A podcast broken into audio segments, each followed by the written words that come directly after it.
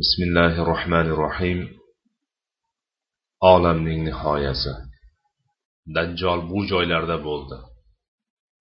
Shu uylarning yonidan o'tdi.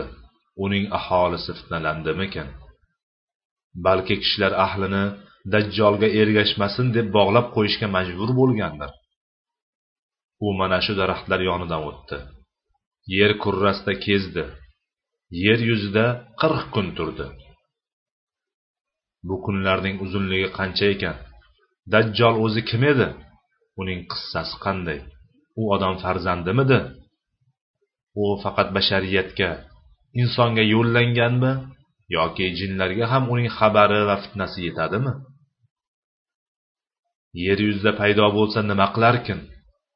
Yerga buyruq bersa unga itoat qiladimi? Osmonga qarab so'ngra unga buyruq qilsa itoat etadimi? U nimalarni da'vo qiladi? Odamlarni nimaga chaqiradi? Nuh alayhissalom qavmiga yuborildi va nima uchun masihi dajjolga ergashishlaridan ularni ogohlantirdi? Shuayb qavmiga yuborildi.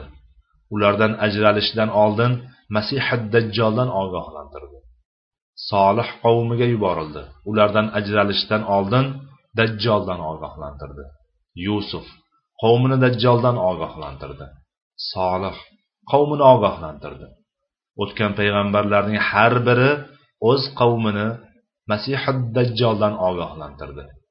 Ularga mehribonligi ular uchun xavfsiraganidan ularni ogohlantirdi. Masihi dajjolning fitnasi o'zi nima? U bu dunyo yo'q bo'lishidan oldin nima uchun keldi? Uning daraxtlarga ta'siri qanday? Daraxtlar unga itoat qiladimi? Nima uchun nabiy alayhissalotu vassalom soyasi bor narsa qolmaydi dedilar. Barcha daraxtlar ko'rib turganimizdek vayron bo'lgan qahatchilikdan qurib bitgan qaqshagan bo'ladi. Soyasi bor biror narsa qolmaydi. Uni yeb na et unadi va na qorin to'yadi. Nima uchun? Nima sababdan dajjol deb nomlangan? Dajal nima degani? Insonlar ustida yuz beruvchi fitnalarning turi ko'p. Jumladan mol mulkdagi fitna. Alloh taolo insonga mol dunyo beradi. Uni zakot chiqarishiga buyuradi. Mol dunyo unga suyukli bo'lsa-da undan zakot chiqarishni amr qildi. Uni o'zidek qiynalmagan mashaqqat chekmagan kechalari bedor bo'lmagan pul topaman deb safar qilmagan o'zidan faqir bo'lgan biriga beradi. Mol mulk fitnasi. Jumladan farzand fitnasi. Albatta juftlaringiz va bolalaringizdan siz uchun dushman bo'lganlari ham bordir. Bas ulardan ehtiyot bo'linglar. Albatta mollaringiz va farzandlaringiz fitnadan o'zga narsa emas. Ammo dajjol esa allohga qasamki olloh masihi dajjoldan ko'ra kattaroq fitnani hech yaratmagan. Nabiy alayhissalotu vassalom sahobalari oldiga chiqdilar. Ular gaplashib o'tirardilar. Nima to'g'risida gaplashyapsizlar? Nima suhbat qilyapsizlar? dedilar.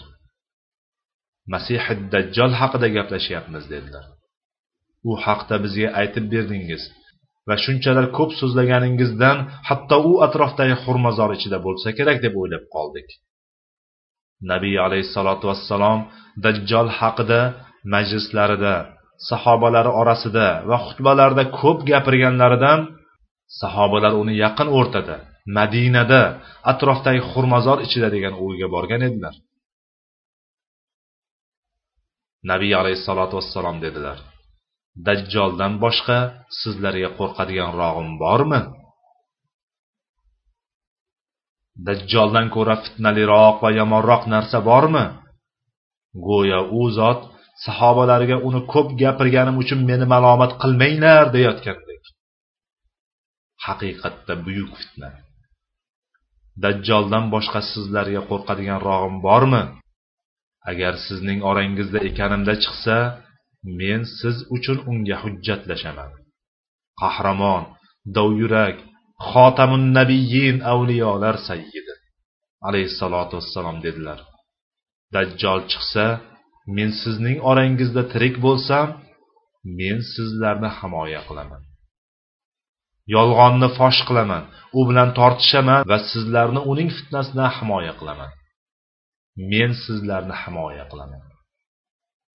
Agar u men orangizda yo'qligimda chiqsa alayhissalotu vassalom o'zining bashar ekanligini va shubhasiz o'lajagini bilardilar. O'lmaydigan tirik zotgina boqiy qolur har bir jon o'limni totguvchidir. Dedilarki agar men oralaringizda bo'lmaganimda chiqsa dajjol kelishdan oldin o'lsam agar u men oralaringizda bo'lmaganimda chiqsa har kim o'zining hujjatchisidir. Har bir kishi o'zi uchun javobgardir. Men mavjud bo'lmayman ey ashobim sizlar ustingizda bahslashib tortisha olmayman. Biroq har biringiz o'ziga javobgardir. Demak hammamiz o'zimizdan mas'ul ekanmiz. Bugun bu yerga dajjol haqida gaplashgani keldik. Uning sifatlarini bayon qilamiz chunki har birimiz o'zidan mas'uldir. Uning fitnasini bayon qilamiz chunki har birimiz o'ziga javobgardir. Uning qilmishlarini bayon qilamiz. U ko'rsatadigan sehr nima? Yerga va osmonga qanday buyruq beradi? Chorvalarga qanday ta'sir qiladi?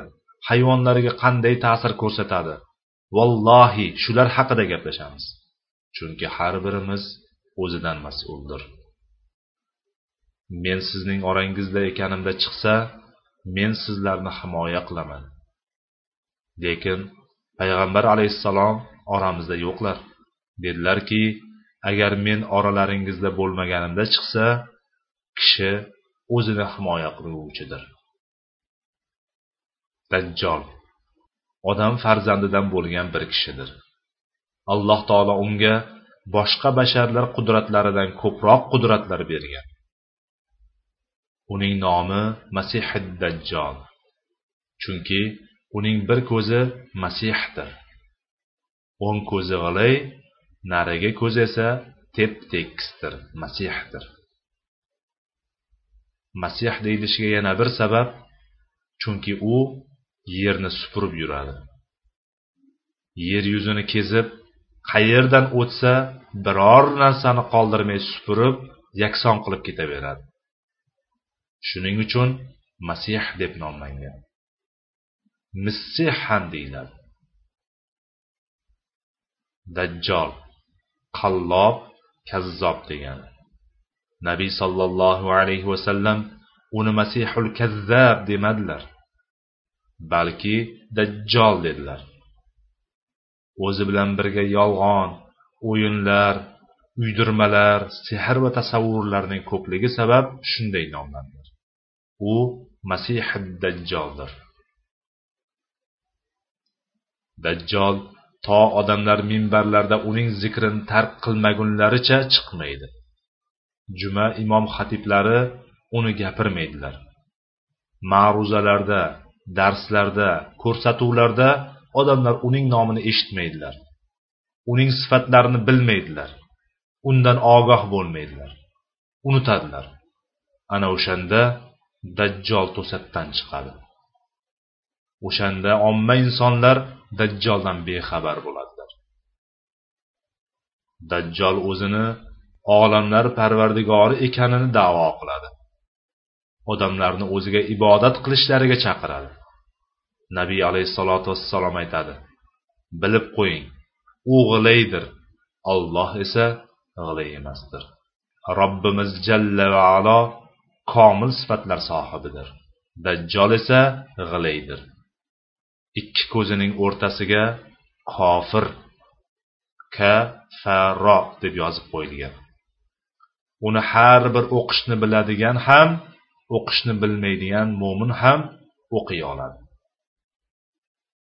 Mo'minlarning barchasi undagi kafaro kalimasini o'qiydilar va ko'zining g'irayligini ko'radilar va qolgan sifatlarini ko'rib uni dajjol ekanini biladilar. U boldirlari qiyshiq qing'ir oyoq jingalak sochdir. Jussasi katta oq tanlidir dajjol ana shunaqadir. Nabiy alayhissalotu vassalomning madinada ota onam unga fido bo'lsin sayyidimiz rasululloh alayhissalotu vassalom doim sahobalariga aytardilar. Madinada bir bola bo'lib uning ismi sof edi. U ibn sayyod edi. Nabiy sollallohu alayhi vasallam undagi sifatlarni ko'rganlarida u dajjolmasmikin deb shubhalanib qolardilar. Payg'ambar sollallohu alayhi vasallam sahobalardan bir guruh otliqlar bilan keldilar. Ular orasida abu bakr va umar ham bor edi. Rasululloh sollallohu alayhi vasallam kelib bolalar orasida o'ynayotgan bir bola oldiga to'xtab unga razm solib fikrga cho'mdilar. Alayhissalotu vassalom bu bola olloh menga tez orada chiqadi odamlar u bilan fitnalanadi deb bildirgan dajjolmi deb o'yladilar o'sha bola dajjolmidi? Shunda rasululloh sollallohu alayhi vasallam mening payg'ambar ekanimga iymon keltirasanmi? dedilar. Ibn sayyod rasulullohga ko'zlarini tik qilib siz savodsizlarning payg'ambarisiz deb guvohlik beraman dedi. Rasululloh sukut qildilar. Shunda ibn sayyod men allohning rasuli ekanimga guvohlik berasanmi? dedi. Rasululloh unga men allohga va uning rusullariga iymon keltirganman dedilar. So'ng u zot men bir narsani ko'nglimga yashirdim qani topchi? deb aytdilar. Men qalbimga bir kalimani yashirdim u nima topchi. Nima bo'lishi mumkin o'ylachi? Nabiy sollallohu alayhi vasallam uni sinab ko'rmoqchi bo'ldilar. U kichik bo'lishiga qaramay jinlarni ishga soladimi unga hodisalarni xabarini beradimi yoki biror boshqa narsaning xabarini beradimi deya. U zot men bir narsani ko'nglimga yashirdim qani topchi? deb aytdilar. Ibn sayyod bu adduh adduh dedi. Nabiy alayhissalotu vassalom daf bo'l haddingni osholmaysan dedilar. Rasululloh sollallohu alayhi vasallam ko'ngillariga yashirgan narsa adduxon kalimasi edi. Bas osmon aniq tutunni keltiradigan kunni kut.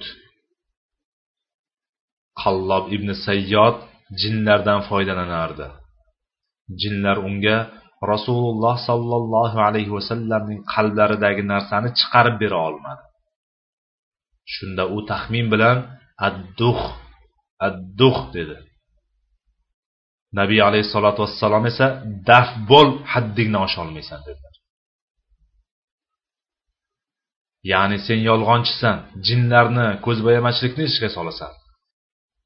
Nabiy alayhissalotu vassalom u dajjolmikan? degan o'ylarida qoldilar.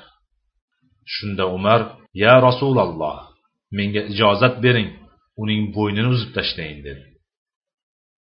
Huzuringizdagi shu bolani bu to'qimachi qallobu jinni bo'ynini uzib tashlang izn bering dedi.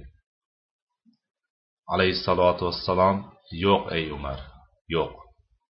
Agar u bo'lsa agar u bo'lsa agar haqiqatda bu dajjol bo'lsa ey umar sizga uni o'ldirish imkoni berilmaydi. Unda uni boshqa kishi o'ldiradi. Siz emas ey umar. Agar u dajjol bo'lsa unga bas kela olmaysiz. Basharti u dajjol bo'lmasa uni o'ldirmog'ingizdan sizga biror xayriyat yo'qdir. Agar u dajjol bo'lmasa uni o'ldirib nima qilasiz? Agar ibn sayyod dajjol bo'lsa uni boshqa odam o'ldiradi. U iso ibn maryam alayhissalomdir. So'ngra kunlardan bir kun rasululloh sollallohu alayhi vasallam ibn sayyod tomonga u dajjolmi yoki yo'qmi shoyat unga dalolat qiluvchi ba'zi narsalarni ko'raman deya yo'liga chiqdilar. U yerga yetib borib bir xurmo ortiga undan biror narsani ko'ramanmi? deya yashirindilar. Ibn sayyod yotib olgan tushunarsiz ohangda ming'irlagan ovozi quloqqa chalinar edi. Nabiy sollallohu alayhi vasallam unga yaqinlashdi. Unga juda yaqin kelib ba'zi narsalarni eshitishga harakat qilayotganlarida ibn sayyodning onasi payg'ambarimizni ko'rib ey sof ey sof! Bu uning ismidir. Ey sof qara muhammad oldinga kelibdi dedi. Ibn sayyod sapchib o'rnidan turdi. Rasululloh agar onasi indamaganida bayon bo'lardi dedilar. Ya'ni agar tek qo'yganida uning haqiqatda kim ekani oshkor bo'lar edi dedilar. Bu ibn sayyod haqidagi xabarlardan biridir.